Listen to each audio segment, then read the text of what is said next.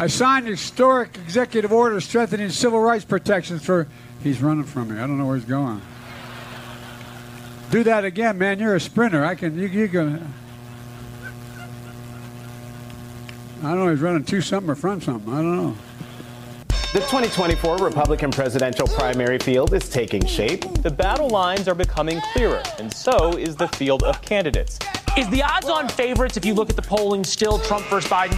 That seems to be it, but it's just way too early to tell. I'm more angry now and I'm more committed now than I ever was. Big challenge for these candidates is going to be how do they navigate Donald Trump? And, and how do they navigate Ron DeSantis? You and I have a rendezvous with. Welcome back to the Ruthless Variety Program, fellas. It is an awfully big week in the world of politics. It seems like we've been having a lot of those lately. Holy smokes, one after another. Uh, that was, incidentally, uh, the President of the United States at his, uh, what was it, like a pride party? I think it was a pride event. A pride event in the uh, in the back, like the South Lawn.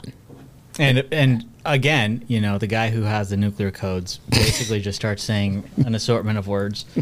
And the audience, I love how in the background you can hear the audience just starts like faintly laughing, like They're like, like oh well. he's lost his train of thought again. So I so I didn't see that clip. Is I assume somebody run is running. Nobody was apparent in the screen, in the shot that was provided. There was, he He's couldn't. just like squirrel. yeah, it was just like something caught his eye. Oh, Right.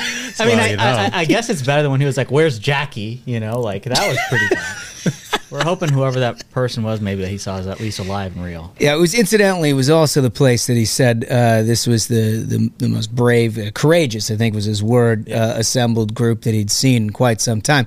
Uh, I think the day before he had addressed the Air Force Academy, and then a week prior to that was at a uh, Memorial Day uh, discussion, which I think would be arguable to say the least. I mean, well, sure. I mean, there's something to be said about our World War II vets, but come on, dude.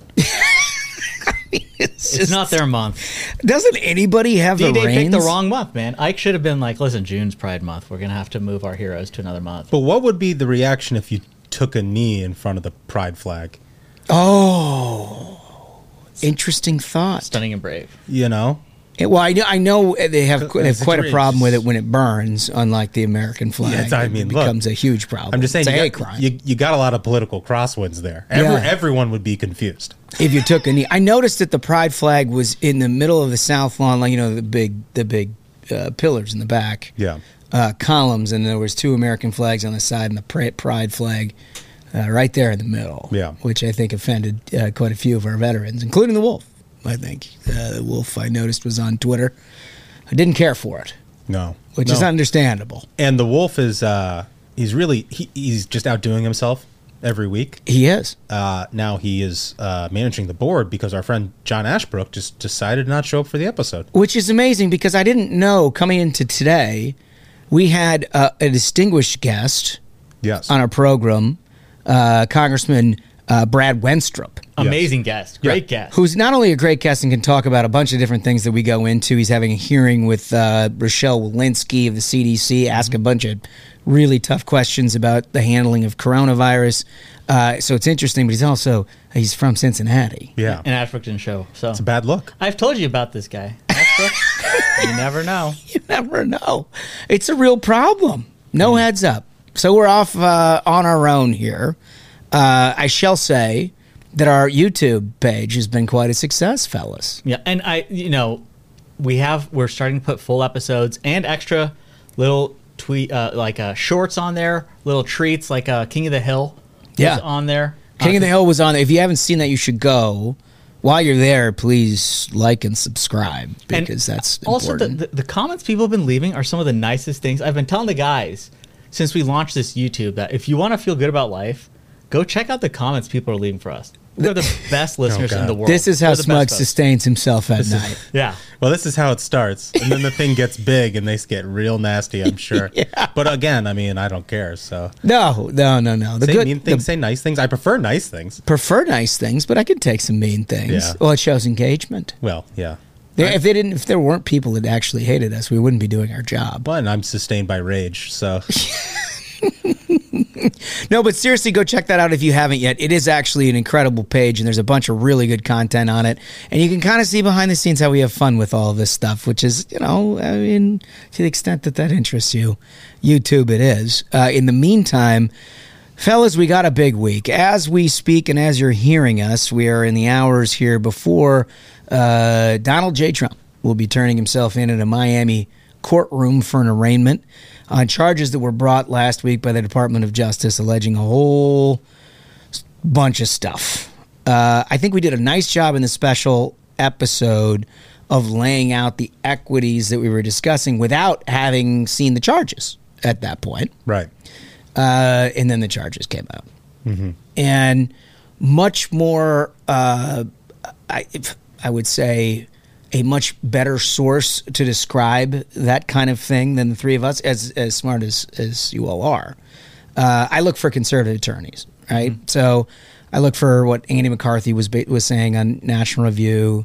Uh, Bill Barr had an appearance on Fox News Sunday that I thought was sort of instructive about what this kind of thing is. Because, you know, inherently when you're dealing with Trump or any political leader, you're dealing with political arguments and political discussions.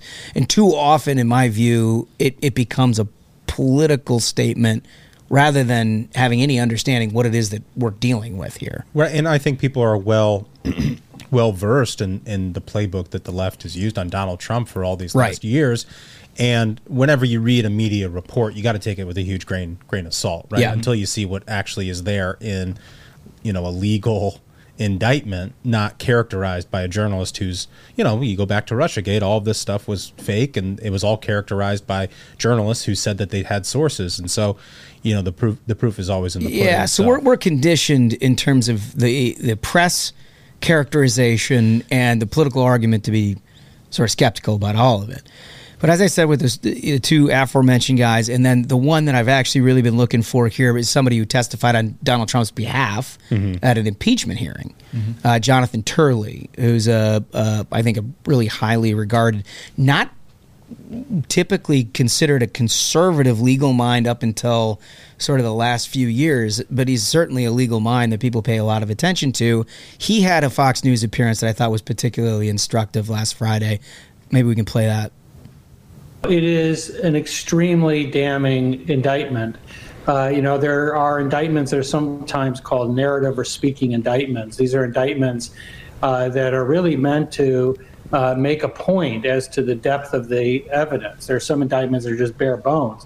This is not. Uh, the special counsel uh, knew that there would be a lot of people who were going to allege uh, that the Department of Justice was acting in a biased or, or politically motivated way. This is clearly an indictment uh, that was drafted to answer those questions. It's overwhelming in details. And, you know, the Trump team should not fool itself. These are hits below the waterline. Uh, these are witnesses who apparently testified under oath, gave statements to federal investigators, both of which can be criminally charged if they're false.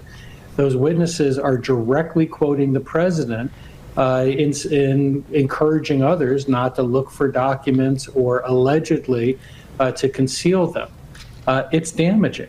And the key here to keep in mind is that every case I've ever been involved with, the indictment was a heart stopper. You know, these are written by lawyers who are trying to convict a client.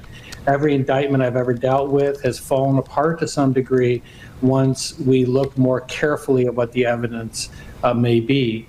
But this is is not a, a, an indictment that you can dismiss. There are a lot of people who are testifying under oath, and they're saying highly incriminating things. So, look, I, I mean, that puts a little bit of pause to things, considering where Jonathan Turley has been on things like the New York indictment, for Mhm. example, which he thought was incredibly ridiculous. The civil verdict that they had in New York uh, on Trump, that we just thought it was absurd, and two impeachment trials, which he thought were completely insane. This is a very different characterization of what he's dealing with here. Yeah, I think number one, um, having read the whole indictment, and look, I mean, you got to see what defense Donald Trump is going to have for this stuff, obviously, and that's the big caveat. But the thing that really struck me, what you know, there's been a lot of back and forth on Presidential Records Act and all this sort of stuff of classifications and all that. I think I think you had said previously when we did the emergency podcast episode that what um, Andrew McCarthy had said was like that's kind of a red herring, and I agree a lot more now that I read the indictment because I think the thing that is really damaging uh, in in that, and I think that's sort of what's alluded to there in that audio we just heard, is there is a account, minute by minute, hour by hour, day by day. Donald Trump has served this subpoena for the documents, meets with his attorneys. They set up a timeline for the attorney to come back and review the classified material in those bankers' boxes. We've all now seen the photos everywhere. And then there are periods of time over the course of a couple of days in which Donald Trump has communication with that Walt Nauta, who's also indicted. Yeah, this in- poor guy in who's his, uh, the assistant to the president. And and the claim in the indictment is that at Trump's direction, Nauta removed boxes from that storage room without the knowledge of the attorney that was going to be there in a matter of days to review all the documents, take the classified materials out, and and return them to to the government. And that they have the security footage, um, they have the call logs, and that is what in the indictment, at least for me, and reading the whole thing, seems to be the most damning. That the government feels very confident with the timeline and the evidence that they have. And that's, of course, the obstruction charges. Yeah. Right. And um, I think the reason that there's some significance to that, as, you, as you've seen, most of the political arguments that go to this uh, focus on a couple of different things. One is obviously there seems to be a discrepancy in two systems of justice here. And I know, Smug, you've talked about this a lot. Um, there's been previous examples of Hillary Clinton. There's still outstanding examples of Joe Biden. Um, there's even documents with like Mike Pence and, and others where you haven't seen people bring charges. It seems, from my perspective, that the obstruction piece of this is where this goes awry. He is not actually being charged with the possession of any documents that he turned over after the Department of Justice asked for it. He's being charged with the documents when they asked it for it back, and then he basically didn't do it Right. and and then had attorneys knowingly or unknowingly, according to the the documents, represent that they were all turned over. So I don't know if that's a distinction or not, but again, you have to harken back to Hillary Clinton and her server. Uh, a point that you've made, Smug. That's like, well, look, I don't know what she had, and she maintains there wasn't classified information on it. Whether there was or not, we'll never know mm-hmm. because they got rid of the damn thing. That's right? the thing. She she used that BleachBit, nuked all evidence, and I don't see her in jail for obstruction. I think to me right now, this issue is 100% about equal protection under the law. If I don't see anything happening to the to, to Joe Biden for this, to to all the various crimes that the Biden family is being tied to, whether it's even on video. And and we didn't get any indictment there but super fast. I mean this is probably the fastest the justice department has moved on anything. We've gotten an indictment dropped on donald trump. We are still waiting to hear anything about uh, the whistleblowers that have come out and said that the fbi was basically being told to protect the biden family. They, they were kicked out. They're gone Yeah, I mean, th- there is still an investigation going on in the House, and I think Jamie Comer's committee actually made a lot of progress on that piece of it last week by getting more information to the, sort of ties the knot on Burisma payments, for example, um, and and other things that would suggest that the President Biden himself was involved in Hunter Biden's business dealings, at least as it pertained to Ukraine. You've mentioned previously the nine payments to family members from China. Uh, again, the gun charge in Delaware uh, tax investigation into Hunter Biden. Like all of those things seem to just sort of evaporate. And that's the thing is, I think there's a lot of people in this country who are starting to recognize that beyond the hypocrisy of this because it's it's not hypocrisy the same way I'd mentioned that like Hillary Clinton is tweeting and reveling in this when she herself like you'd mentioned about the server nukes all the evidence it's about hierarchy there's a protected class of people in this country who think they can get away with anything and so far they've been proven right on that theory Yeah, I mean, I agree with you in part, Smug. I think the difference is, and I, I think the Hillary example is better than some of the Biden stuff. Well, because we don't know what we don't know We don't yet. know what we Yeah. know don't know yet on the on the Biden stuff. There are still ongoing investigations. We know everything. We know the entire timeline of the Hillary Clinton stuff. You know, Hillary Clinton's people would tell you, "Oh, well, those emails that we deleted were about yoga and you know personal schedule, and I'm going to get a coffee, and it was no, nothing to do with her official job." I mean, I don't believe that because you look at, you know, all of the crazy stuff that was going on with the Clinton Foundation, Yeah. and the the trading of favors and whatnot. That I don't think there was a personal thing in her entire life. That everything she was doing, she was doing for sale, right? Obviously, right. Um, and then you add to that like the bleach bit component of this. Like, oh, okay, all right, fine. You be- you had to bleach bit.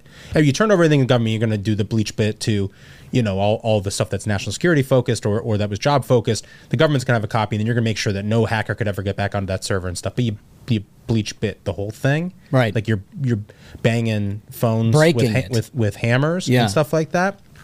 But as a practical matter, and this isn't a fair thing, but what Donald Trump did differently here was got himself personally involved in these decisions and made a record of it. And it's on tape, it's in the call logs, it's in the surveillance.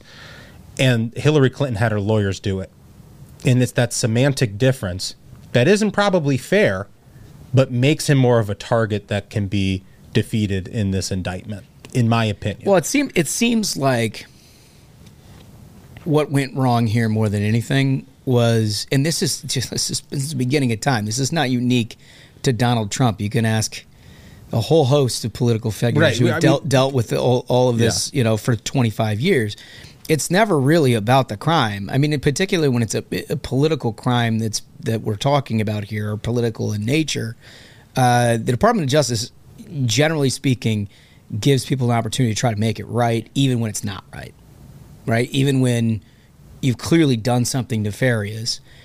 But if you have the opportunity to sort of turn it all over and mea culpa this thing, more times than not, there is a resolution to it that doesn't involve a trial. Right. It's like go back to the whole Martha Stewart thing with the SEC. And, and sh- She it- didn't. She didn't get in trouble for insider trading. What she got in trouble for was lying to the feds. And and that's where I think this thing took a huge turn because it was the impetus behind the Mar-a-Lago raid, which was so unprecedented up to that point. But now you put the timeline together, you got to understand what it is that the Department of Justice is thinking in that time period. Whether it's fair or not, I don't know.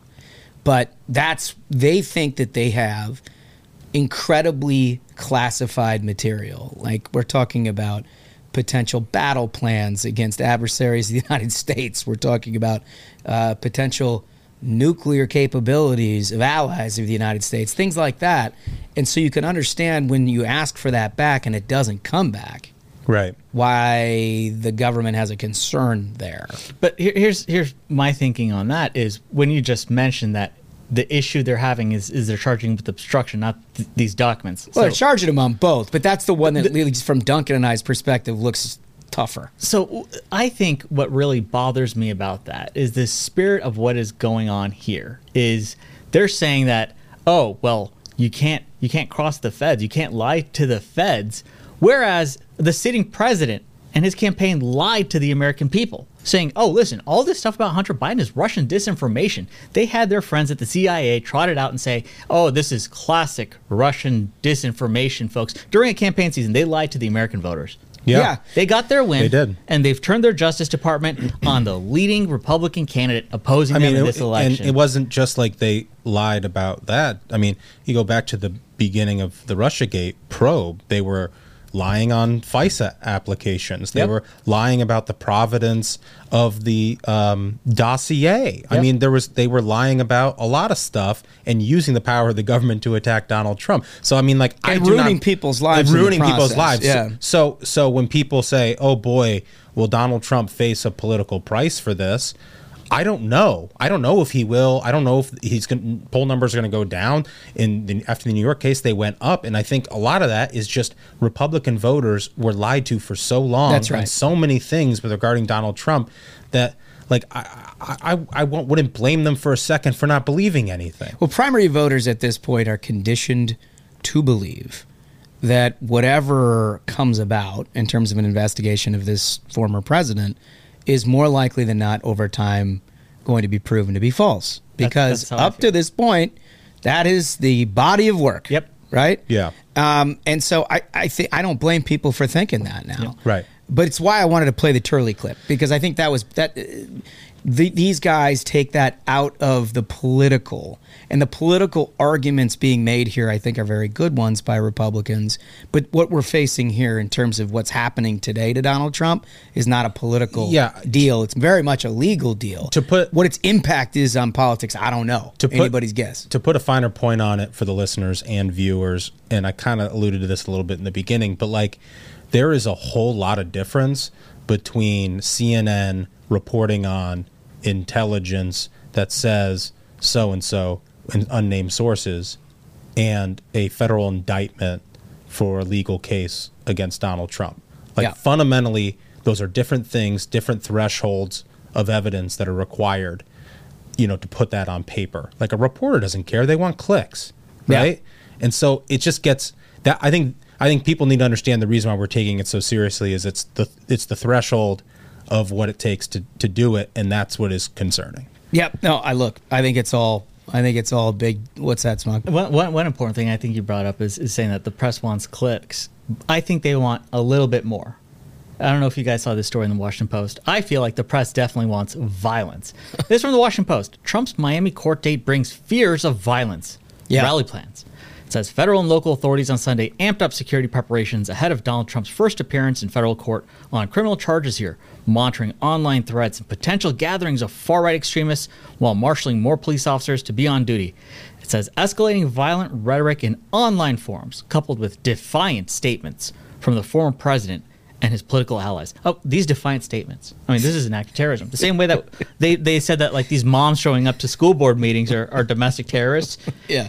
The journalists really just want something to happen. Well, they if you've noticed, anytime anytime violence. there is something that is is a provocative statement out of the right, it's basically ushering in the entire framework that they've used to characterize Jan 6, right? Which is what this is. They're basically saying that the president, by not having a staged sort of accepting view of the charges that are against him, is somehow provoking violence in Miami. Well, And that's the thing is their whole playbook has been to silence all dissent, claiming that words against them are violence. People Yeah. are going to die. like has become their just rallying cry. If you disagree with me, you don't understand. People are going to die.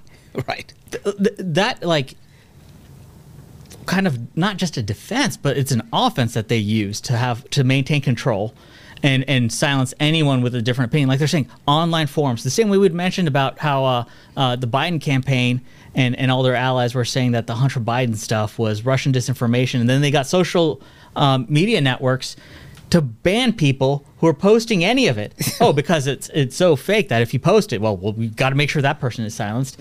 This is like, and and the fact that journalists are part and parcel with this whole attempt to silence anyone disagreeing with the narrative of the left is just stunning. It's just absolutely crazy. Well, it also implies that people can't think for themselves. I mean, th- this is a great quote. Jacob Ware, an extremism researcher at the Council of Foreign Relations, likens the widespread embrace of such positions to mass radicalization, quote unquote. Um, okay. yeah.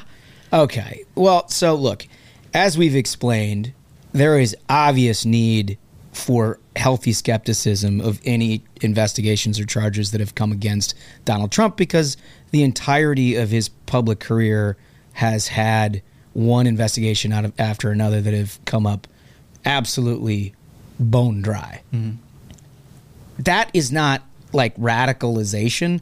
That is a conditioned norm where people are in. I also think that not just Republican voters, not just primary voters, but basically anybody in this country, not anybody. There's places on the far left that can't do this, no question. But most people look at these things and process it, and they think about it, mm-hmm. and they make sense of what they're seeing or not seeing. Now, the skepticism at some point may give way to like a holy shit, that was dumb. Why would this guy do that? Why would he put himself when he knows the entirety of the Dep- Department of Justice, the Biden administration is going to give him the hardest possible time. Why would he put himself in a situation where he's made it so easy for them? Right? That may happen at some point. It's not going to happen now. It's not going to happen now at all because most people believe because of the body of work I got to see more. I got to I got to figure out where this thing ultimately goes.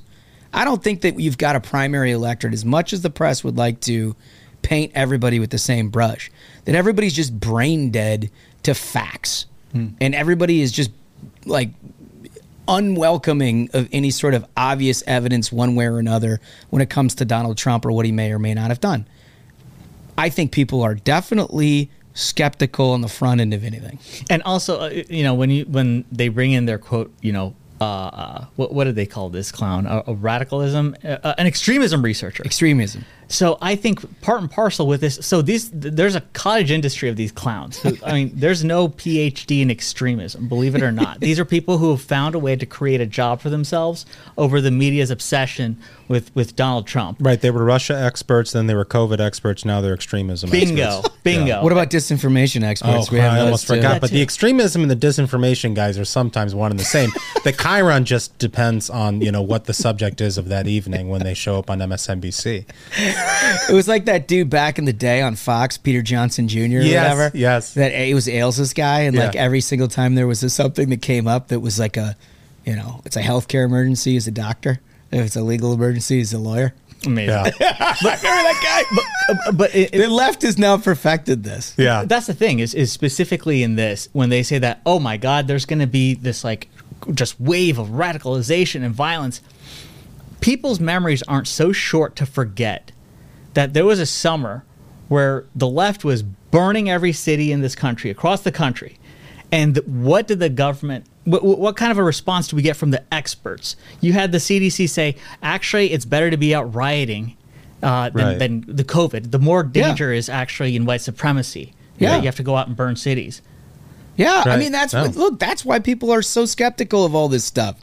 Anything the government tells you at this point, there's at least half the country doesn't believe it. I anticipate, you know, this thing in Florida is going to be a circus. Absolute, absolute circus. I hope for the people who do show up there that they're aware of the circus that the media wants to create and everybody's very peaceful and calm because I think it's probably going to be a circus. Yeah, the moment it's something else, then all of a sudden it's, it becomes an entirely different story. None Right. of that none of the people who were involved in want. Yeah. To be honest with you, so here's an interesting wrinkle, and the New York Times reported on this.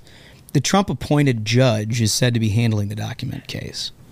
Um, fascinating, right? Former President Donald J. Trump criminal indictment on charges stemming from his handling of classified documents will be overseen at least initially by a federal judge whom a higher court criticized for a series of rulings that were unusually favorable to Mr. Trump during the early stages of the investigation, according to five people familiar with the matter.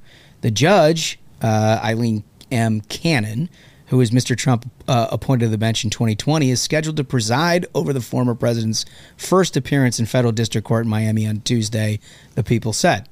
Uh, in general, judges who handle initial appearances go on to preside over the further proceeding. It was not clear whether Judge Cannon would remain assigned for the entirety of Mr. Trump's case. Uh, Judge Cannon's involvement was earlier reported by ABC News. So that's interesting, right? I mean, and it's the one thing you're going to get. Uh, it's a benefit, a downstream effect of, of his effectiveness in uh, confirming judges. I, I think that's the thing is that you know the media especially loves to try to play this angle of that.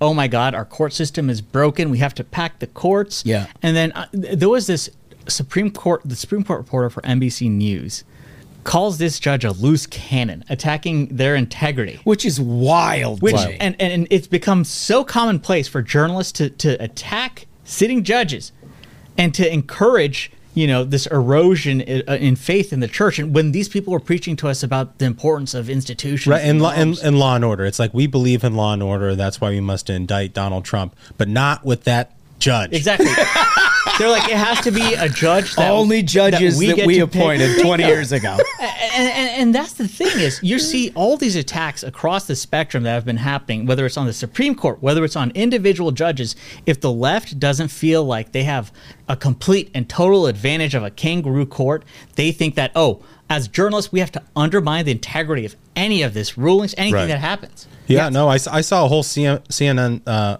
uh, segment today. Examining the credibility of Yeah, Miss like like Judge going Cannon. going through her whole CV. of- Yeah. you know, and trying to undercut her. Yeah, just so, for those of you who don't remember this, um, the reason why this became controversial is that Judge Cannon, uh, according to the New York Times, effectively froze a significant portion of the government's inquiry, barring prosecutors from using materials seized at Mar-a-Lago for any investigative purpose connected to the case against Mr. Trump. So that goes to the whole theory that you cannot execute a warrant to go find things that you said you're there to find and then find out other things that open up new pieces of an investigation, right? Pretty classic jurisprudence in many jurisdictions. Apparently not as it relates to Mr. Trump. Yeah. Right. Uh, and so this sparked tons of outrage on the left accusing Miss uh, Judge Cannon of of being somehow uh, impartial. And then they, they, they bring up that like this judge was appointed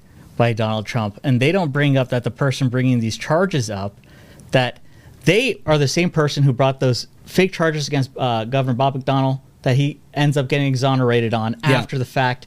He his wife produced a documentary about Michelle Obama. They're Biden Obama donors. Yeah. but that's to, to the press. That's not any sort of bias. no, no, this is a This principle. judge, though, this judge who professionally is selected because they're an unbiased individual. Oh, they're biased. Yeah, no, I mean it's listen, they're never gonna get a never gonna get a fair hearing from the press. But you know, our hope here is that the facts of this case actually proceed because look, if you listen to Jack Smith, who's a special prosecutor, uh, what he said is he wants a quote unquote speedy trial. What does that mean? I have I haven't a clue what it means to have a speedy federal trial. I just assume these things are like years, but maybe not in this case. He's like, listen, we have an election coming up. We got to block this guy. Well, it may not Well, be the last yeah. thing he's involved in either. I I'm- mean, well, yeah, I, uh, I don't, I don't, I, I don't know what he means by speedy trial. I don't know what favors Donald Trump. I don't either. You know what I'm saying? So, like, Donald Trump might want to drag this out. You know, it's it's it's possible. But you could see, I mean, look, if it, it- takes a year to get to trial, you could see a, a scenario where Donald Trump is the nominee of the Republican Party in a presidential election year and is all of a sudden in a federal courthouse facing charges that could put him in prison for years. Yeah. I mean, I, that seems to me, from a Department of Justice standpoint, in a process standpoint, the worst possible scenario. Right. But but I mean, Don, if Donald Trump is going to put up a case against this as a defendant, he's going to ha- be afforded every right, I would hope, to file motions and seek a continuance if he needs to f- deal with evidence that he doesn't know. So like this process could take a very long It could time. take a very long time. And that might be in his interest. It might also be in Trump's interest for this to be a speedy trial and come to a conclusion if he feels like he can beat this case. Yeah. Yeah, you know, just- I you just, just don't know. know. It You depends on who he know. hires. Who like as of recording this, like I don't know who he's going to be represented in Miami. Yeah. Yeah. Well, look, as we wrap up this part of it, the, here's the one uh, suggestion I have to audiences that are, are listening to all of this. I think it is entirely possible to be a healthy skeptic of charges that are brought against Donald Trump by the government. I think it is more than obvious to be concerned about what seems to be two systems of judgment uh, uh, of justice based upon your political affiliation over the last few years. No question about it. I also think it's possible to do both of those things without beclowning yourself and pretending as though some of the things that have been alleged here are just fine. Because if they're proven to be true, they're not fine. They're not fine at all. You can't you can't walk around with documents that endanger American soldiers. You can't have conversations with authors of memoirs about highly confidential things that could imperil our ability to have a serious national security response to things that are happening around the world. You can't do that. Right. Nor is it okay to lie to federal investigators one way or another. Now, I'm not alleging that all of that is true by any stretch of the imagination. That's what the government's alleging. I'm just saying you don't need to dismiss all of that and pretend like that's nothing to see here in order to defend Donald Trump. Because the history has shown that a lot of these charges have not hold, held water, mm-hmm. and they may not here. But don't walk yourself into a situation where you're pretending like there's nothing to see here. Because that indictment, that's not nothing to see here. It's just not. It's just not. Um, and you've seen a lot of responses on both sides that would suggest that there are a lot of clowns in this in this area. um, speaking of a circus, yeah. Speaking of a circus, uh, and it sort of relates. I mean, look, Politico wrote a, a piece about how long shots try optimism and strategy in GOP primary of doom and gloom. They're they're 100% stealing our discussion. This is we were what we said. Optimism. Wow, that's a message that's really starting to sing. Yeah, we started to talk about this, and then lo and behold, lo and behold, Yeah. many of our listeners that don't like to admit to be listeners uh, decided to pen articles Yeah. on yeah. this. No. Uh, for weeks, the front runners in the Republican presidential primary have painted current events in increasingly apocalyptic terms in fundraising appeals, likening his indictment on Thursday to watching a Republican die. Uh, DeSantis, who had previously suggested the government is imposing a biomedical security state, said uh, the weaponization of federal law enforcement represents a mortal threat to a free society. It's nonstop doom and gloom, a strategy squarely in line with public polling that suggests the Republican electorate's sky high dissatisfaction with how things are going in this country uh, with a Democrat in the White House. Yet it is two behemoths in the primary uh, uh, that are competing for this angry vote. What they go on to talk about is what we talked about, in that you've got a handful of, of folks here Tim Scott, Nikki Haley, now we see Mike Pence, who are certainly trying out more of a Reagan approach, trying to do the Morning in America shtick. Um, it'll be interesting now with the backdrop of these charges against President Trump, whether or not that has any hold in an electorate. And I think our suggestion is we just don't know yet.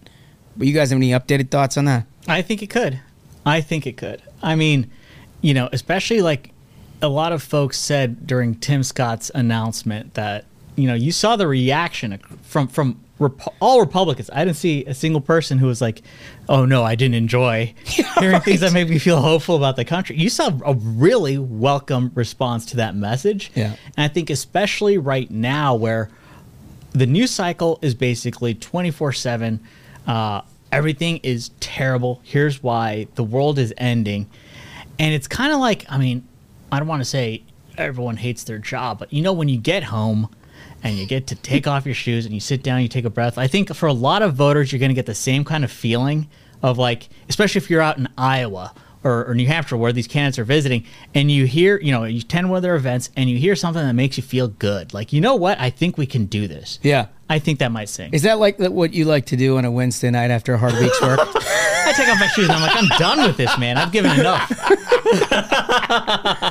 Look, I, I don't know if they're mutually exclusive, right? Like, I don't think it's all positive. I don't think it's all doom and gloom. I think you go back to Bill Clinton, right? Like the famous Bill Clinton th- thing was like, I feel Town your pain. called Hope. Yeah, and Yeah. I, I feel your pain. Like that's that that is what people saw in him. He had a positive message, but you still had the sense that the struggles you did have, he he could speak to those, right? Yeah. And I mean, there's clearly a lot of, especially coming out of COVID, that I think a lot of Republican Mm. primary voters look at and they're like, there has to be some retribution. Like it isn't all hopeful optimism. There's some things that that that went wrong that we need answers for. And so you, you have to be able to do both of those things. Mhm. You can speak in Reagan-esque terms, and I think, but you have to also acknowledge the pain that people have for reasons that are justified. The other thing I would say, though, you know, because I watched over the weekend uh, Donald Trump's um, speech at the Georgia. Geor- the Georgia convention, and he was very strong at the top with with you know most of his message and a real barrel of the bat sort of stuff.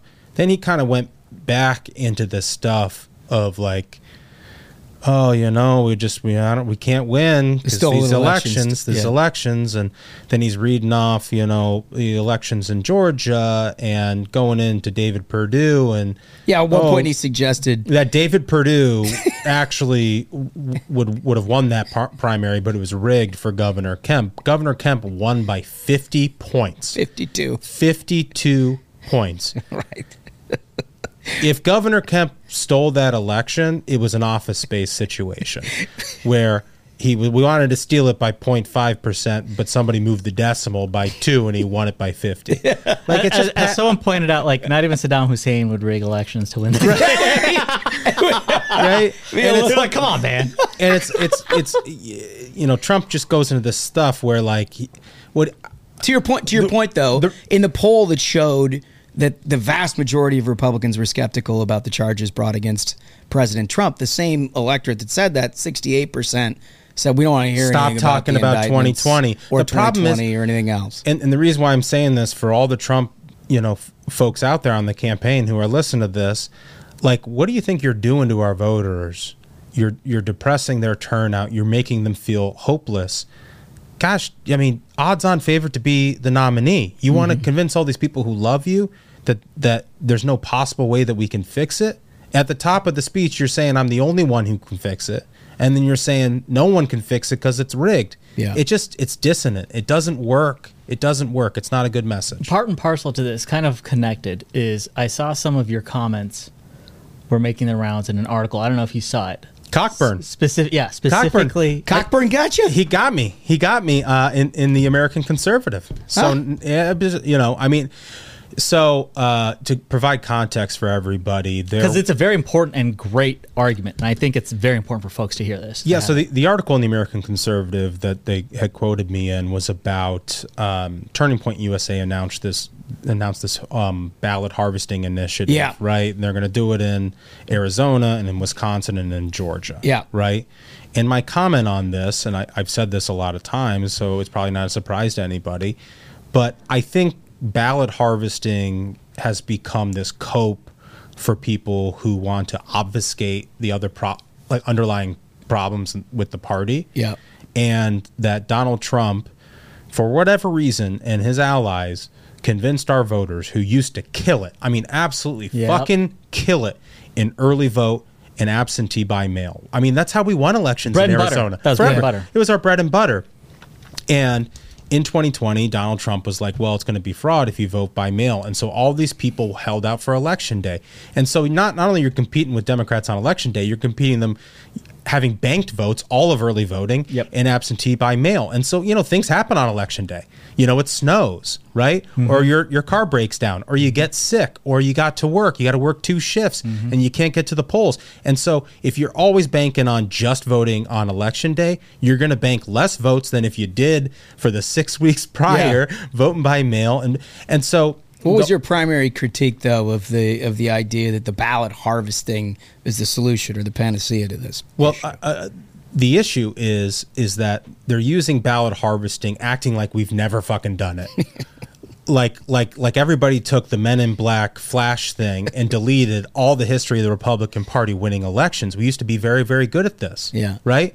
And so they're kind of using this ballot harvesting thing, massive investment. They're going to spend millions and millions and millions and millions of dollars to solve a problem that can also be solved by running better candidates and stop telling people that elections are rigged. Yeah, yeah. It's as simple as that, folks. that naturally, naturally, you- with the infrastructure that's involved. Are you saying that if you're a candidate for an election and you tell people that elections are ridiculous, they're rigged, and you can't trust them, Right. That might make them say, "What's the damn point?" yeah, I mean, how do you ballot harvest a person who you tell that elections are rigged? Yep. That it doesn't fucking work. And I'm sorry, but like if you're gonna sit there like Donald Trump and and and do that in the Georgia convention, mind you, he got he got his ass kicked in those counties surrounding um, Atlanta, right? Are you gonna go ballot harvest Cobb County? Yeah. Well, you're gonna be ballot harvesting a lot of people who might be registered Republicans, but really hate the fact that he says elections are rigged. And you know what? They're not going to vote for him. So what the hell are you spending the money ballot harvesting if you're telling people that elections are rigged? Yeah, it's it just it just doesn't work, dude.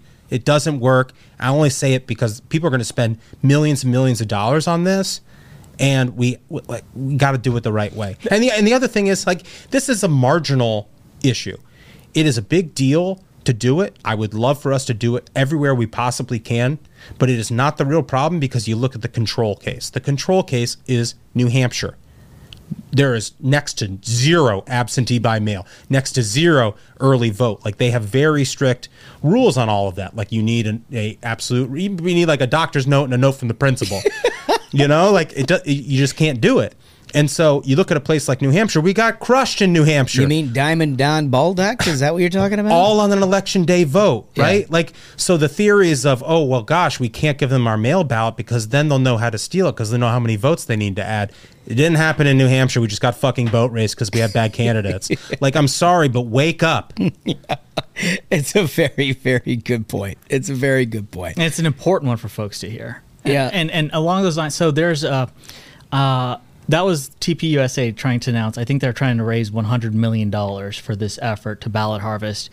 And Uh, look, Be, care- be, care- be careful about this. And look, I'm not gonna. I'm not gonna. I'm not denigrate- shit. I'm not shitting on them. I'm They not can do whatever they wanna do. Go in it with open eyes, right? I, I- I would say t- two things. One is go into it with open eyes, but two, there's a lot of people in this line of work, the line of work that we're sitting here talking to cameras and talking into a microphone, who've never done shit when it comes to electing people, and they may not have the best idea of how to go about putting together infrastructure to do that. Right. They may be incredibly entertaining. They may be very persuasive. They may be people that you, you know, you want to you want to take with them in your your battle against the left everywhere you go. And maybe want to like think through and and do some research before you're just sending money to go do stuff like ballot harvest in New Hampshire, for example Yeah. where, where it doesn't exist. Uh, anyway, a couple things I wanted to get through uh, before we get out of here. The first is a special fan of the program. We Yeah, got a this is note. important. We got a note uh, that was really, really great um, from this guy. It says, To my friends of the Ruthless Variety program, uh, that's bold trendsetter smug, the dashing and charismatic Josh Holmes. Oh, isn't that nice? Uh, the right and honorable John Ashbrook and Will Duncan. I mean, at least I have the courage to show up to work. The man. You call, you're going to call John Ashbrook the right and honorable. I, I invented uh, King of the Hill. I was the judge and jury. I knew that was going to get him. He he this this this gentleman, whoever he is or or woman, knew they were going to get my goat. That's, I it. think, the reason. Yeah. I think the reason. Well- so I say he characterizes you as the man who needs him to uh, have people go buy him drinks. I'm gonna I'm, I'm gonna I'm gonna take a pitch there. Ashbrook's not here to Just defend take a himself. pitch. I'm gonna take a pitch. Take a pitch.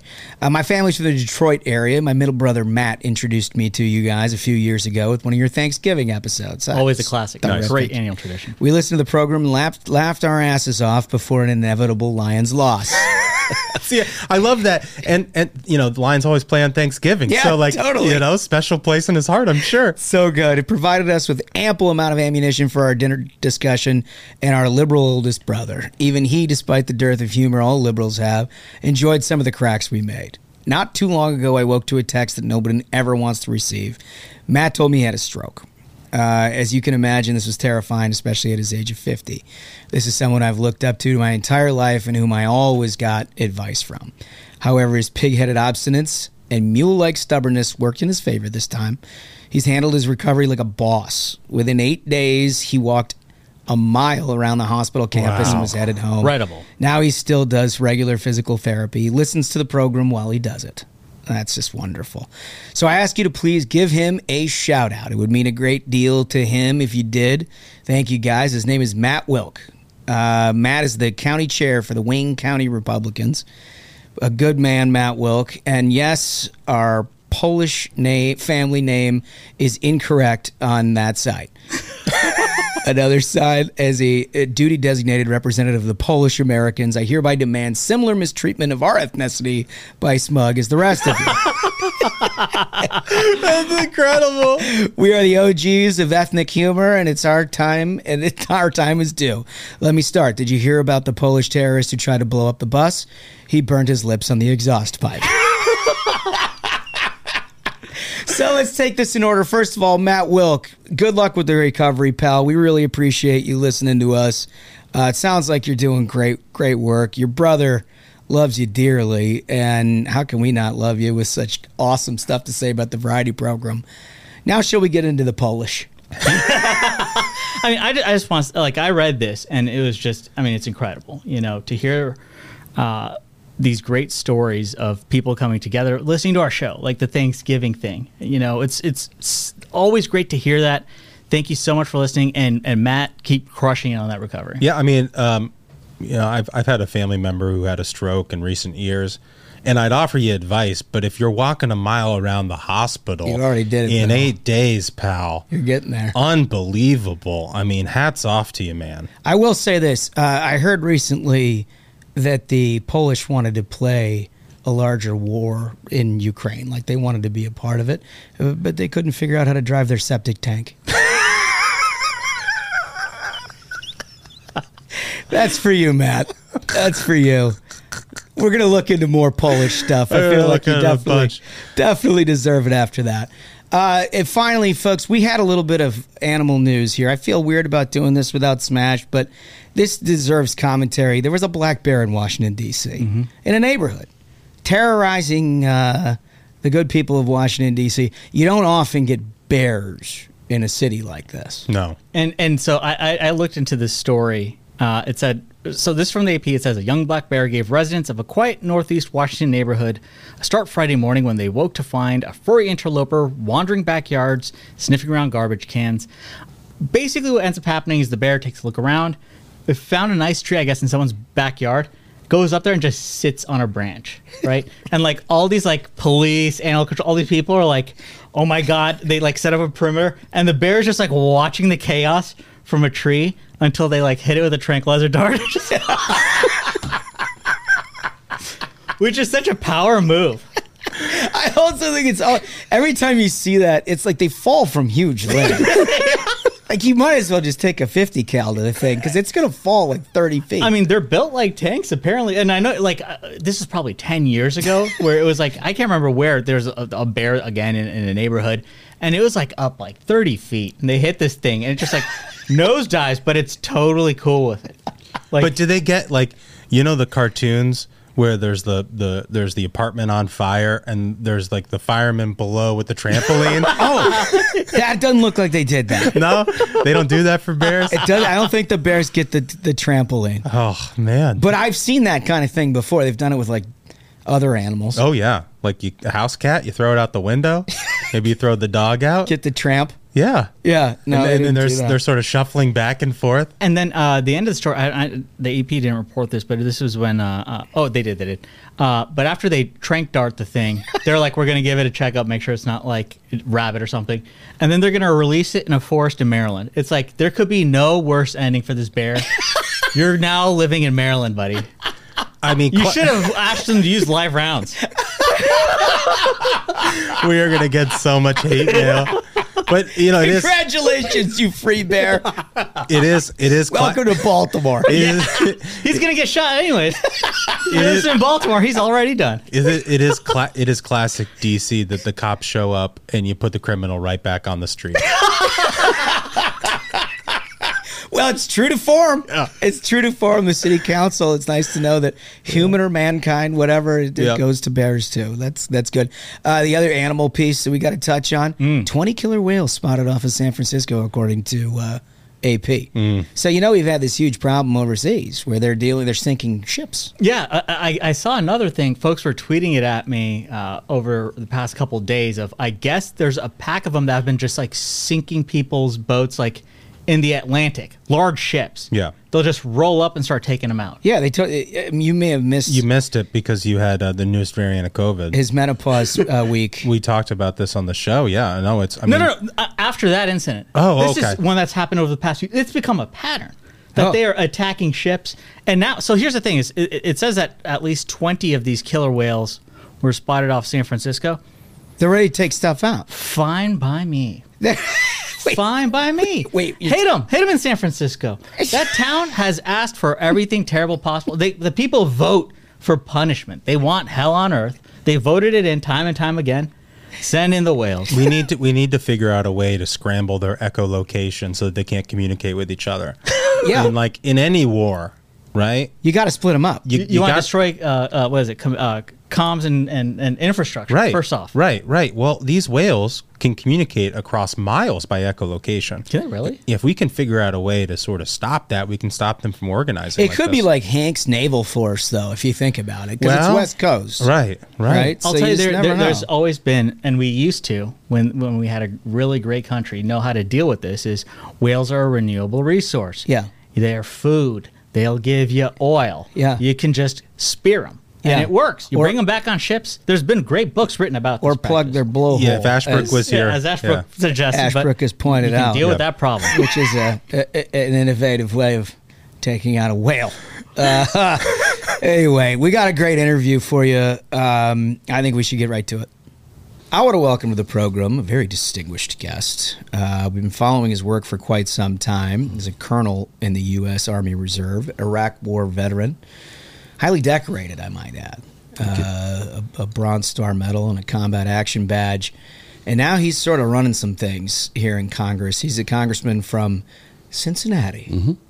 Brad Wenstrup, welcome to the program. Thank you very much. Uh, listen, this is fun. Uh, you should probably know that one of our co-hosts who didn't have the dignity of showing up is you're like the home his home congressman, John Ashbrook. Yeah, well, and actually, though, yeah, the district's changed. They might change back because of legal wranglings. So I'm out of Cincinnati proper now, but I have pretty much most of Southern Ohio. Yeah, there you go. In um, um, my district now, so it's it's a great part of the country. It is is a great part of the country. I've been fortunate to spend a, a good amount of time there. Great people.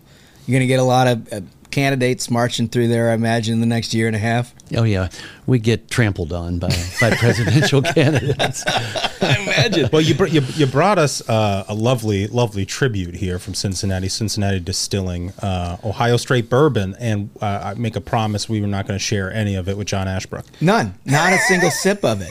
You must be present to win. Is Yeah, that what you're saying? That's right. No question about right. it. And Cincinnati, as we discussed, close enough to the Commonwealth of Kentucky where you probably have some claim on the water of bourbon. Uh, yeah, I would say, and I married into it too. You know, my wife's a Kentucky girl, and uh, she introduced me to bourbon. I, you know, I was like, "Oh, I'll have a beer," but no, no. She said, "Try this." Yeah, right. well, it's addicting. There's no question about that. Listen, we want to talk about some serious stuff first. You've got a very, very big hearing this week. You are the uh, the chairman of a subcommittee that's overseeing a whole bunch of things on the COVID front. Um, you're a doctor too, by the way, which gives you gives you a leg up in determining a lot of this stuff. But this week, uh, the CDC director Rochelle Walensky has agreed to testify. Yes. How's this going to go? Well, we're eager to have her come in. I can tell you we have a, a strong doctors caucus in the House of Representatives on the Republican side, about 20 members, doctors, dentists, pharmacists. We we met with her through the through COVID, and she would do some virtual hearings with us and things like that. So, th- but this is a little different because this is more. If you look at the big picture of what the subcommittee is supposed to do, it's really touching on everything. It's an after action review of all things pandemic, which involves all people. Right? So, after action review, lessons learned. What did we do right? What did we do wrong? And if things weren't done right, was it because hey we were flying blind? No one knew uh, what the right thing to do was because this was so novel, so new, or were we making decisions based on politics Yeah. or making decisions based on personal right. Endeavors or gaining or ideologies and that's what we have to figure out because it has no place in medicine. Right. and so we're we're on a fact-finding mission for sure. So this week we do have the CDC director and really the focus at this time is based on the guidelines put out by the CDC uh, during COVID. And again going back to the beginning we're flying blind. So people are saying lock down, do this, do that, mask up, because they really didn't know. But as data came in, did we make the right corrections? And who had the influence Right. on the guidelines being made? So, in particular for this, we've already had the head of the American Federation of Teachers, Randi Weingarten. in. Yeah, yeah. And you know, noticed that one. And and she, you know, that's a political organization. Let's face Totally. it; they're not a medical organization. They're not a scientific organization. You'd like to think they of. look after the kids, but uh, it seems too. You, you would think that that, that would be uh, the, the first priority. And, you know, through that, I really have not seen anything where the teachers were really driving to get the kids back in school. Yeah, I think it's fair to say we need some mitigations for health, right? They wanted to be vaccinated first. The nation said, "Okay, teachers, you can go get vaccinated." Right. Um, but most of the mitigations they they wanted in place were delaying getting the kids in school or made it very difficult to get the kids in school. For example, if you if if you say they should be three feet apart, but they say it it needs to be six feet apart, how do you fill a classroom with everybody six feet apart? Yeah. And what was the science behind that? What was the need for that, right? right? And you know, as time went by, you you had you know private and Catholic schools, and I'll say in my rural areas, the rural schools they were going to they were going to class, mm-hmm. and so there seems to have been quite an effort, especially in the urban areas, to just as and I'm quoting this word trigger. They were looking for a trigger to close the schools. This Right. is in their internal documents. But also, when we had Randi Weingarten and we discovered one that she had communications with the Biden transmission te- uh, transition team right away. Right. Right away. There was never a, re- a relationship with the Trump Yeah. Trump team. So you had a relationship with the Biden transition team, which means you had a relationship with them once they were sworn in. And then also, we found out that, uh, that Randi Weingarten had CDC Director Walensky's personal cell phone. And that's where this thing gets a little scary, right? Because as you said, Randi Weingarten is an intensely partisan political figure and has run her organization thusly. And, you know, maybe it's not surprising that a union boss of teachers is talking to the Biden administration uh, in, during a transition, but it is certainly interesting and, and concerning that someone like that is talking to somebody who's supposed to be guided by science. Exactly. That that that is exactly the point that we want to want to make here. Look, they admit they're a political organization. So be it. That's politics in America. You have every right to try and say this is what we want. This is what our teachers want. Just like any you know union demand or any employee making demands, they can do that. That's fair enough. That's America. But what's not right is when our federal agency, which should be agnostic and based on science, And if any one of them is, it's CDC. You should be. Exactly. Right? Yeah. Yeah. I mean, you know, all our other other agencies, you could you could debate that. There's a lot of politics, but when it comes to to your health and to science and medicine and saving lives through medical practices and guidelines. Shouldn't you be speaking based on data? And we had data coming from all around the world. We had countries that didn't shut down. Yeah. Uh, when you want the the trigger for closure to be based on the rate of transmission in the community, when the community rates were always higher than the in school rates, the in school was the safest place. Right. And and you could you could surmise that it was safer for the kids to be in school than going to and from some daycare or whatever the case may be.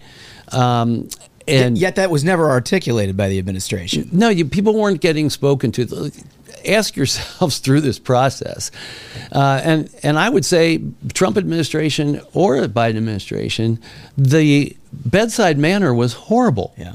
you know, and and we've come to a pl- time in this country, unfortunately, where the trust is way down, but in part because you're not hearing from the right people. And I said from the very beginning, Americans should be hearing from the doctors that are treating COVID patients, not the person in the lab, not the politician. And there's nothing more egregious than President Biden's mandate that said you must get the vaccine or you're fired from your job. Are, is this really America? Right. I mean, this is a mandate that takes away your livelihood. Mm-hmm. And you didn't have a conversation with a doctor who can say, here's what the vaccine does. We find it's helping hundreds of thousands of people and saving a lot of lives if you have these criteria, these comorbidities, uh, you know, immune deficiency, age, all of these things seem to be greatly affected. We found from the trials that even though you got the vaccine, you can still get COVID, but you're less likely to be hospitalized. Right. We know from science that viruses produce variants, so we may see that. You know, this is a conversation people want to have. And you know, Frank Luntz did a thing with, with us, and when I spoke to these hesitant people about the vaccine as a physician, the pluses, the minuses, they said, Well, I'm a little less hesitant now. Yeah, people want to hear from the doctor. They said, I want to be educated, not indoctrinated. Right. So you want to talk about lessons learned, mistakes made? That was a huge one. And so, but if the guidelines are make, not making sense to the public, but they're coming out because a union wanted them Yeah. for their people, That is a big problem, and Dangerous. this has got to be cleaned. I mean, you you've got to rebrand the CDC in some way going forward, in my opinion. Well, right?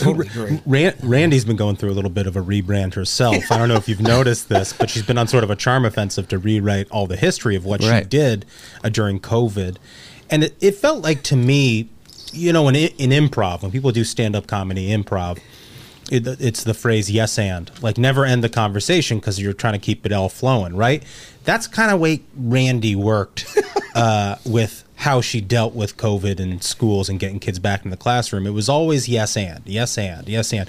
Oh you know we want kids back in school. But you know we want to be careful how we do it. Okay well what does that mean exactly? Well we got to the point where she was trying to basically extort the biden administration for billions of dollars saying schools have never been safe. You know the air filters have mold in them. And so you hmm. got to this place where it just got so ridiculous. So the idea of her being able to weigh in from a political perspective on something like cdc guidelines is just Wild. I- it's wild. I think it gets to the heart of the, the distrust uh, that you were talking about earlier in our society, and we got to find a way to fix it.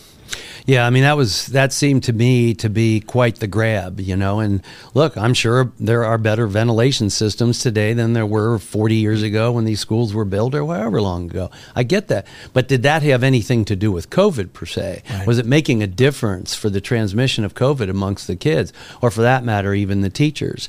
You know, when they wanted there to be mitigations for some teachers who had some of the comorbidities, I get that. Yep, that makes sense. I'm I, I'm I'm in with that.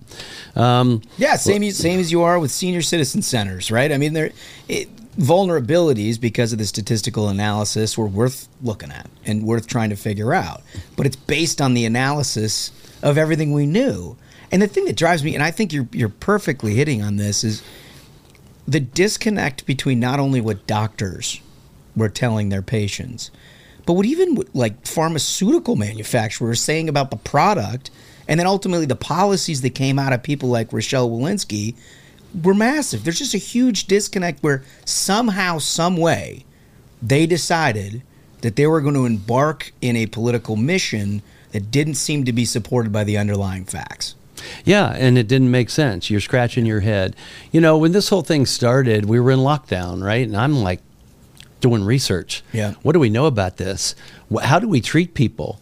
You know, what what kind of markers can we find in blood work? Remember, we had no test, we had Right. you know no vaccine of any type, and so you're well, what's going on with the body? Well, there's a huge inflammatory reaction in the lungs. Well, let's address that. You know, mm-hmm. those types of things.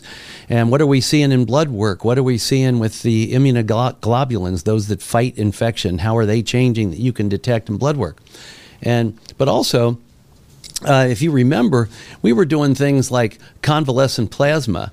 So if somebody had COVID and recovered, get their plasma, match them up with somebody who's, who's got COVID, and you can inject antibodies, which was the whole idea of the vaccine, of any vaccine, Yeah. right? Is to be able to provide that type of immunity. But you noticed did you hear any more about convalescent plasma? No, everything was vaccine. Did you hear any more? You, you were chastised if you talked about those that had natural immunity. These were the very people that were uh, using convalescent plasma, donating convalescent plasma, right? Why did that just go away? Why did we not make that one of our tools still? Right. Yeah. And Yeah. you're trying to get at what's the decision making tree here? Right? Exactly. How, how do we get to a point where we couldn't talk about certain things, had to talk about other things, and then created policy that, according to the data, didn't make a ton of sense? Beca- because you you can't ask people to trust the science if you're not trusting them with the truth. It's as simple as that, right? Right. Right.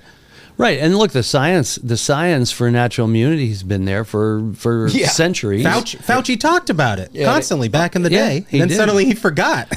and and so you know what what was taking place there S- same with you know the um, use of convalescent plasma the thing is you know how much it costs to administer convalescent plasma how much well you donate it for one that's that's pretty inexpensive Yeah, we like that, yeah. and so it's just spinning it Yeah. down and administering it did that cost more than a vaccine where was the money I, don't, I don't. These are the questions we got to ask. I mean, what was the reason really for ignoring these other possible treatments uh, for people that I think people would have been a lot more comfortable with, because you you understand the notion of someone's natural immunity being developed and you sharing that more so than something made in a lab that where we don't really know what it might do 5 10 15 20 years from now and that's still a fair assessment but you know as we're in this committee you know i hear my counterpart it was also a physician said the vaccines are safe well you, you don't know that 100% and not only that the other thing we want to look at is the adverse reactions. Were we tracking the way we normally do or should do in in population health to see adverse reactions to the vaccine? It's it's just a fascinating. What I like about the way that you're going about it is to ask the question because in some ways there may be answers, despite the fact that you and I may disagree with it. There may be answers along the way of why people chose to do what they did. Right. The fear, though, is that there's a political piece of it, and it's I, why I love that you brought Randi Weingarten into this discussion because there is there's something that just feels inherently political about the decision making as we got along well into COVID. Eh, and if I'm going to use what the teachers union sends me for part of my guidelines, I'm not going to plagiarize it. I'm going to at least change the wording. People forget about that. People forget about that. Yeah, when you copy somebody's homework, you got to change a couple answers. This is basic stuff. Every C student knows that. Yeah. Can't get too ambitious. A perfect A. Uh-huh. we had a character. So where do you think this leads? I mean, I imagine that this is a piece of the puzzle that you're trying to put together to lead to a better picture for the American people on the back end of all. Yeah, let, let, so let, let's really get to that because bottom line is we want to look at the next pandemic and say that we can uh, predict it, prepare for it, protect ourselves from it, and maybe prevent it. That's it in a nutshell. Those four P's. That's the way I look at it. And I look at this whole thing as an after action review, lessons learned. What's the path forward? What worked? What didn't work? Like I could say, you know what? We should use the military for logistics if we have to get vaccines out to everybody. They did a great job with that. Yeah. Those are things we should look at too. You know, again, what worked, what didn't work. But we also have to be able to have ourselves in a situation uh, where we can assess what kind of damage was done and how do we prevent it in the future? And especially in this particular case with with the school guidelines the damage done to the kids academically mentally uh, physically etc you know and and then even when they were going back some of them were told no sports. Right. no outdoor sports. I mean- I, mean, uh, I, I just I mean, It's like hard to process, it's, right? it's it is a little bit difficult to process but i mean i look my daughter uh, she's five years old so she went you know two years very formative years with with a mask on Yeah. not seeing people form their words yeah. she's in speech therapy right now Yeah. she'll be fine Yeah. you know but i wonder was that was that a Was result of yeah, we both have young kids in the same dynamic, and Yeah. it, it's there is no question that it had impact. Whether it's lasting Mm. impact or not, we don't know, but it's certainly something you'd like to prevent going forward. And I imagine a piece of this is the the abject reality that maybe a majority, but certainly a plurality of Americans, if you had a seriously deadly pandemic, not named COVID, that showed up on your doorstep tomorrow, I'm not sure people would take the government's word for any of it. No, they would probably ignore it, and that's a problem. And here's a problem that's resulted as well. And I try to point this out. The mRNA vaccine, in, in many ways, some doctors don't like that I put it this way, but I think it's true. It was more of a therapeutic compared to, say, the polio vaccine, Right. which truly prevented. Okay, so the terminology itself, right? was confusing for people and and and it and by definition it is a vaccine so you know it, it falls under that category but it functions differently than say the others and the problem we have today is now you have so much distrust you have a lot of young parents not wanting to get their kids vaccinated for the other vaccines mm-hmm. and especially if you were And that's in- problematic. that, that's that's definitely Yeah. problematic for our population health going forward, and so we don't want to see that.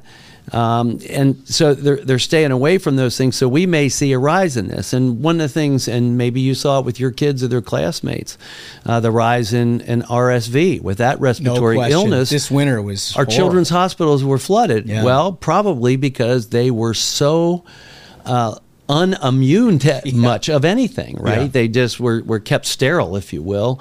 And part of our immune system, which is a beautiful thing, is that it, it builds you and makes you stronger. Um, it went through our house like wildfire after Thanksgiving. You're you were I mean- basically Thanksgiving till a week ago. The Duncans were under wraps.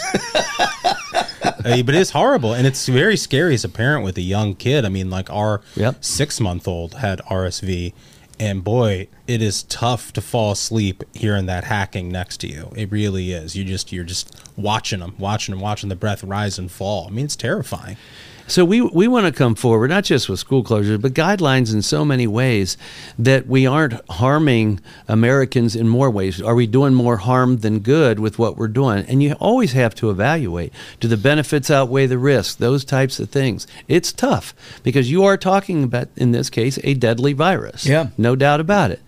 For some, not for all.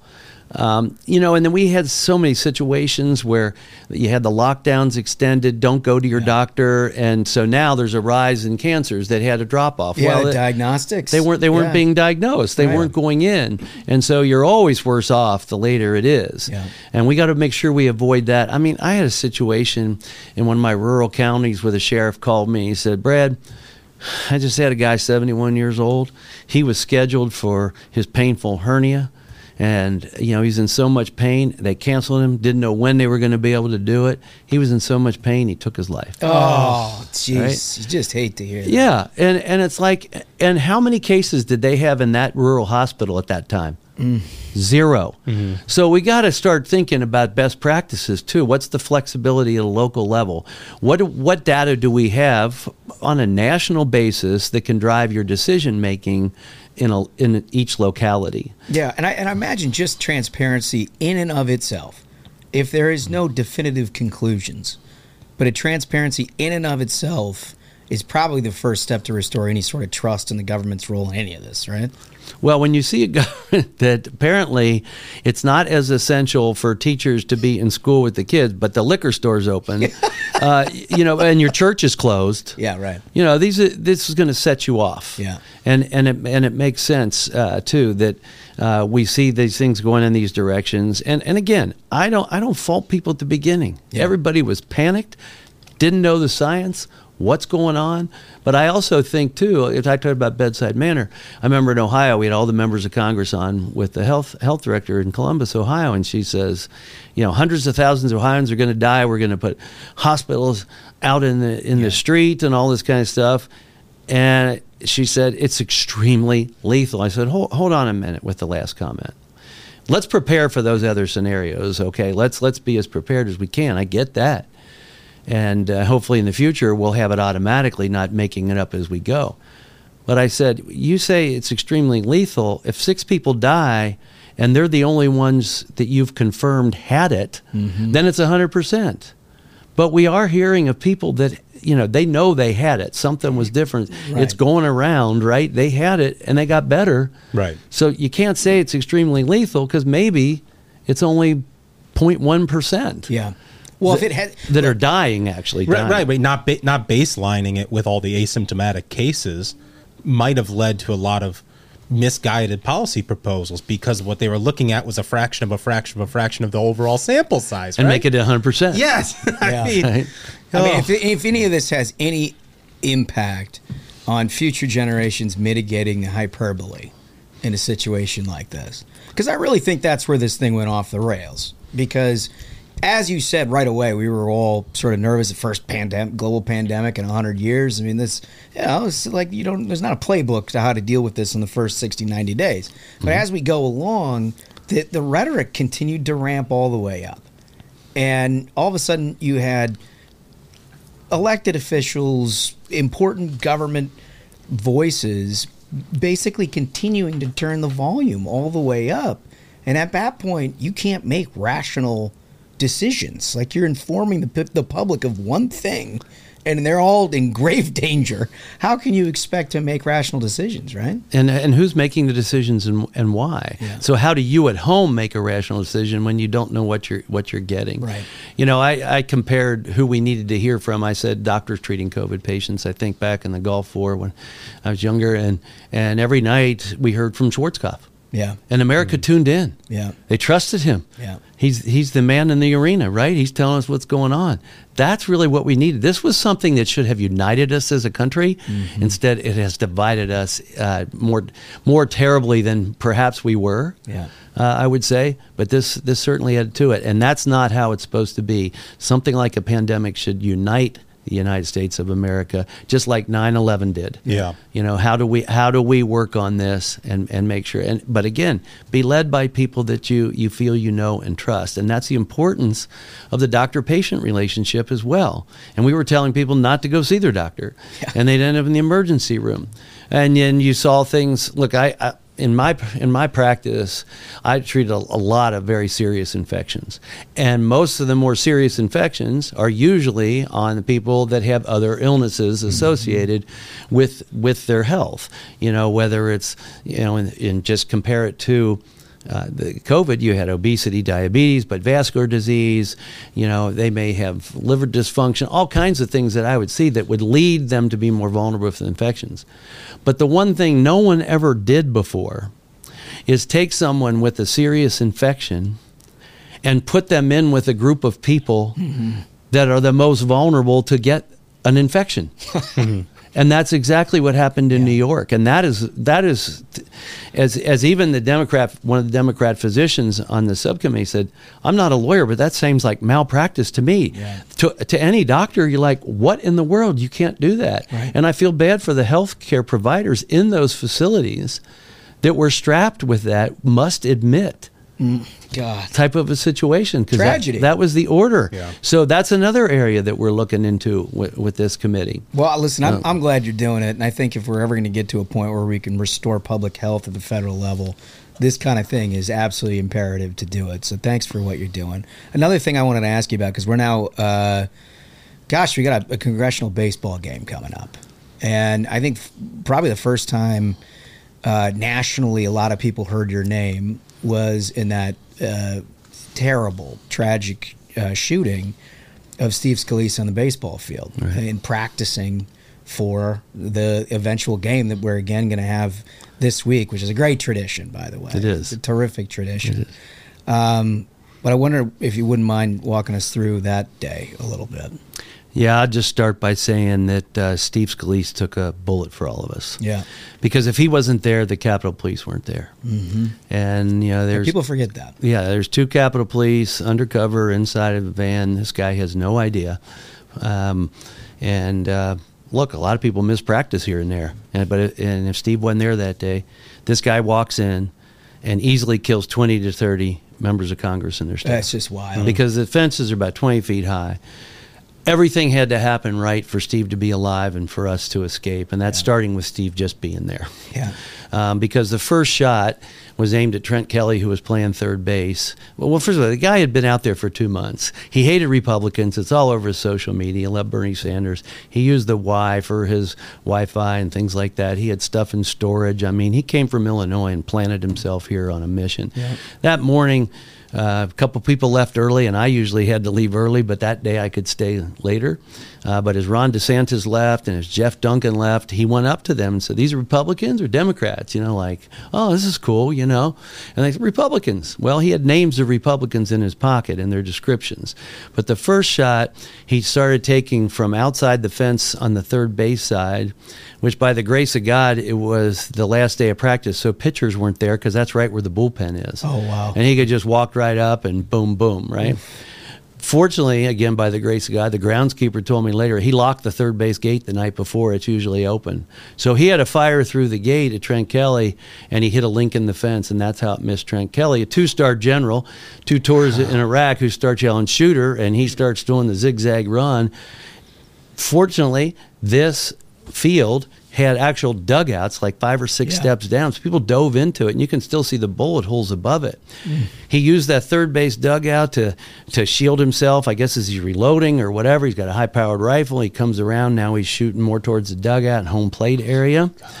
And um, you're in the dugout at this. Point? Well, he- here's here's another the miracle to me.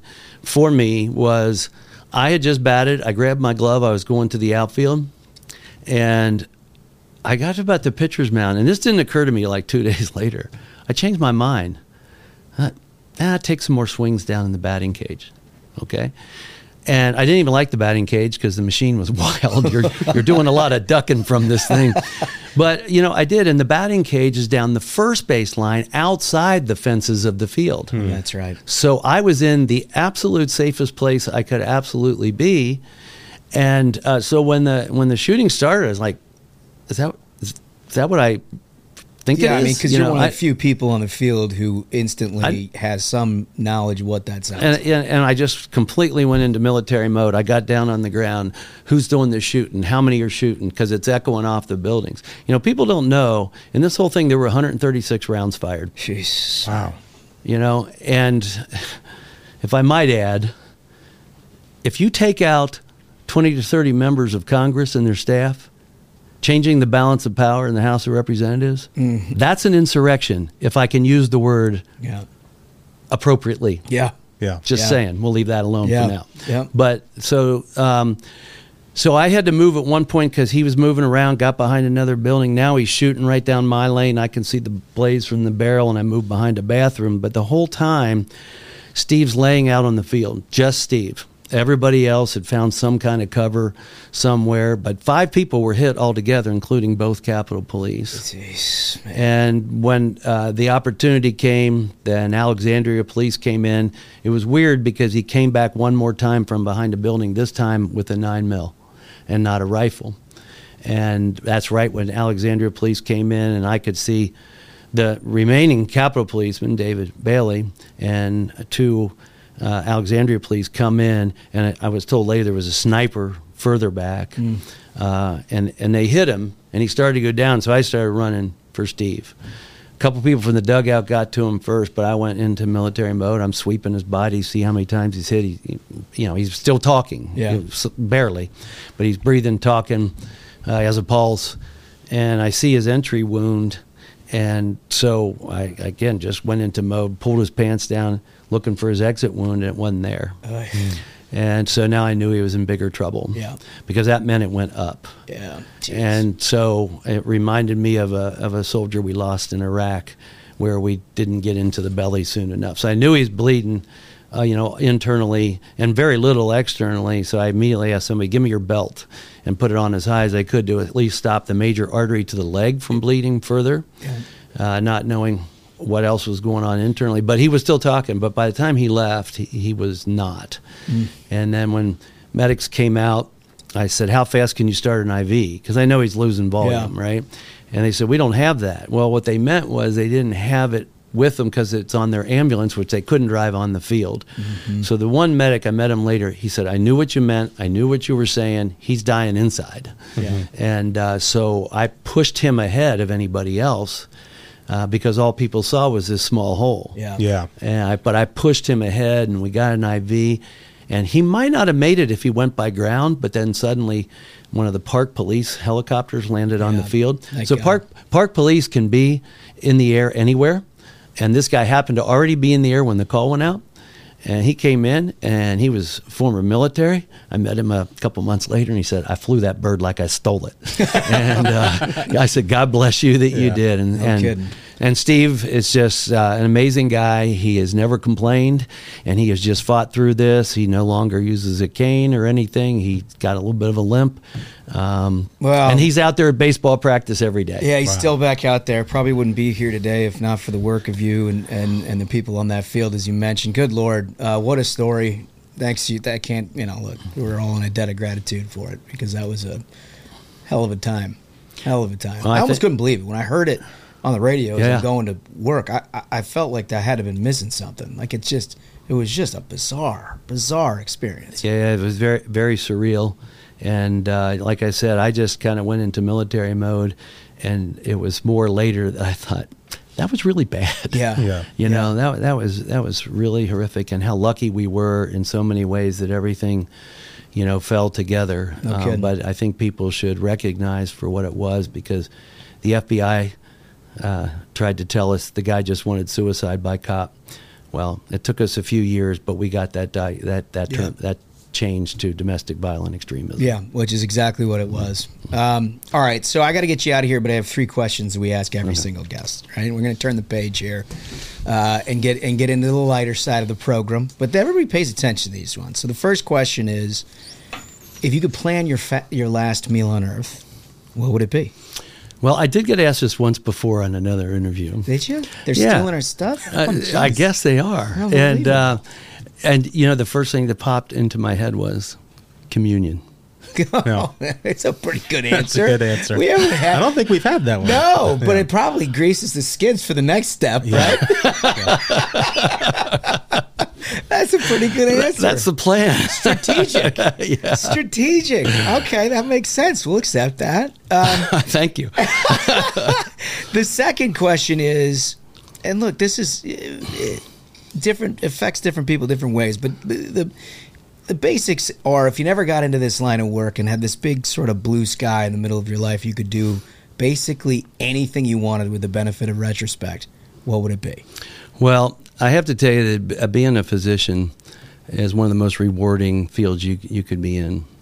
So if I could be a physician, surgeon, without government or insurance company interference, that would be heaven to me because without their interference, I would also have more time for my wife and kids and go sailing and play sports. You could you could do your job and then enjoy your family, Yeah. rather than paperwork. So that that that would just bring it all together for me. Just that just that one thing. Practice without government or insurance company interference. Very, very well said. All right. So the third question is a little esoteric, and it, our view is that most successful people are motivated by one of two things: the thrill of victory or the agony of defeat. And it's not that anybody doesn't like winning, or that anybody you know likes losing. It's what motivates you to get to the next level, work a little harder, try to try to achieve more. And the ultimate agony of defeat person we always explain is Michael Jordan, right? Was you can win seven titles, you enjoy it for like three minutes afterwards, and then you know there's something that somebody said in warm up sticks with him for a lifetime. That's an agony of defeat mm-hmm. guy. The thrill of victory people are people who just self motivated, motivated, constantly glass half full, trying to get to the next level on their own because they think that they're capable of it. In that spectrum, where do you find yourself? Well, and I can't say, you know, I was really young that I loved the agony of defeat, right? Yeah, you know, nobody loves the you, you, you, you took it with great embarrassment, Yeah. you know, as, as a child. And, and I would say, though, you know, as I got older, the agony of defeat was something that I tried to use to get to the thrill of victory. And, you know, to realize what I could have done better, um, w- why there was defeat um, and to to then try and accomplish the goal that you weren't getting done because you learn every step of the way. Yeah. and you get better and better and better. Um, You've just you know. articulated a negative defeat guy. That's what it is. That's what it is. That's perfect. That's perfect. All right. Well, Yeah. listen, thank you for joining us. Thanks for all your good work. I hope you stay in touch. Let us know what you're finding. If our uh, people want to stay up to date and see what you're working on, help you out, where can they go? Well, our select subcommittee has a own website, and you can reach out to us. We are the select subcommittee on the coronavirus pandemic, and so reach out reach out to us anytime. Matter of fact, we're we're we're learning from people that are reaching out, as you might imagine, Imagine, as they can share some of their experiences of of what what they thought did work well Yeah. and what gave them confidence, Yeah. and and then well, what did not. I wa- I was out giving vaccines with the National Guard uh, as a reservist. They let me do it, and we go on this bus, and we got all the. It's a retirement home, and it's this older lady, and she sees me in uniform, sees my name, she goes, "Wenstrup." She goes, "Can I get a selfie with you?" And I said, "Yes, ma'am. We're allowed." I vaccinate her, and she says. You know, I probably don't agree with you on one thing politically, but thank you for being here today to give me this shot. Oh, that's And good. I said, and that's America, ma'am. And that's how it's supposed to work. That's how public service works. Absolutely. Congressman Brad Wenstrup, thanks for joining us. You bet. Thank you. Appreciate it very much. So, look, we're going to learn a lot from Brad Wenstrup. He uh, he is, as we speak, getting into this hearing with uh, Walensky, and as you could tell from the interview, he wants to build this case and try to figure out. I mean, it's easy to jump to a conclusion as we have in this show about what the motivations were for the Biden administration to, you know, have mandates and lockdowns and keep kids out of school. And there's something to us that is very similar with their ideology writ large and how they'd like to govern.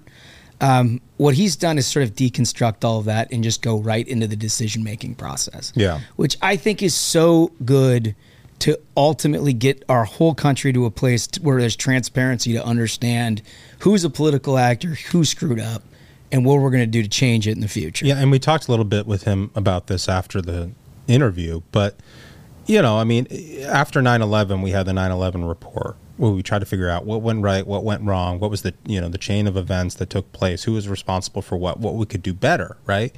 The advantage we had after 9/11 is we were united as a country. Yeah.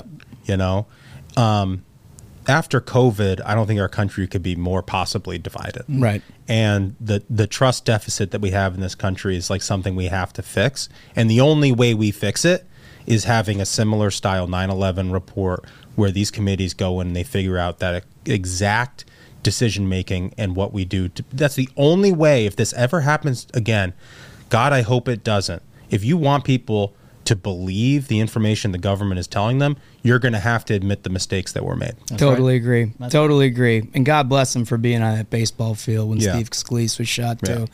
Anyway, fellas, I think we did it. I, think, we've so. done it. Absolute banger of an episode, gentlemen. Thank you so much to the good chairman for visiting us today, and thank you to our listeners and viewers on YouTube. Remember, if you haven't subscribed yet, get on there, subscribe, and check out all the goodies we got there. So, until next time, minions, keep the faith, hold the line, and own the libs. We'll see you on Thursday. Stay ruthless.